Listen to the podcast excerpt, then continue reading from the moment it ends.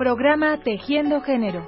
Sala Julián Carrillo de Radio UNAM, sábado 14 de enero de 2012. Tema Igualdad de oportunidades. ¿Es la equidad un paso previo a la igualdad o son conceptos separados? Habla Marta Lamas.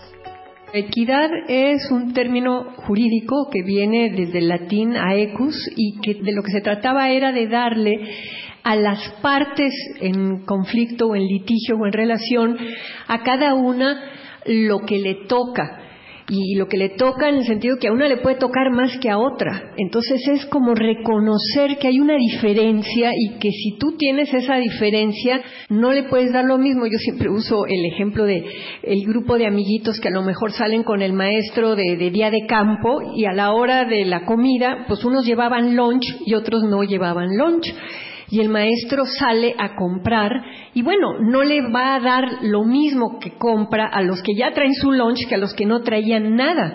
Entonces, para poder dar un trato igualitario, muchas veces hay que reconocer la diferencia. Tú no puedes decir, ah, no, yo compro para todos la misma torta y el que trajo su lunch pues va a tener doble, ¿no?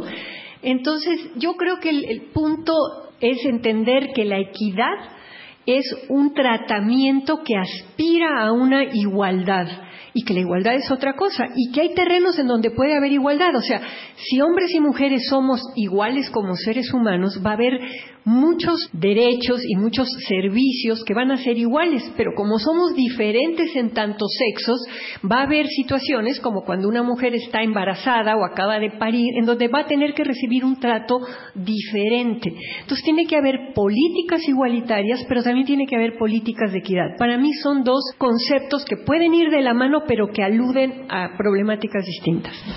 Marta Lamas, programa Tejiendo Género 14 de enero de 2012.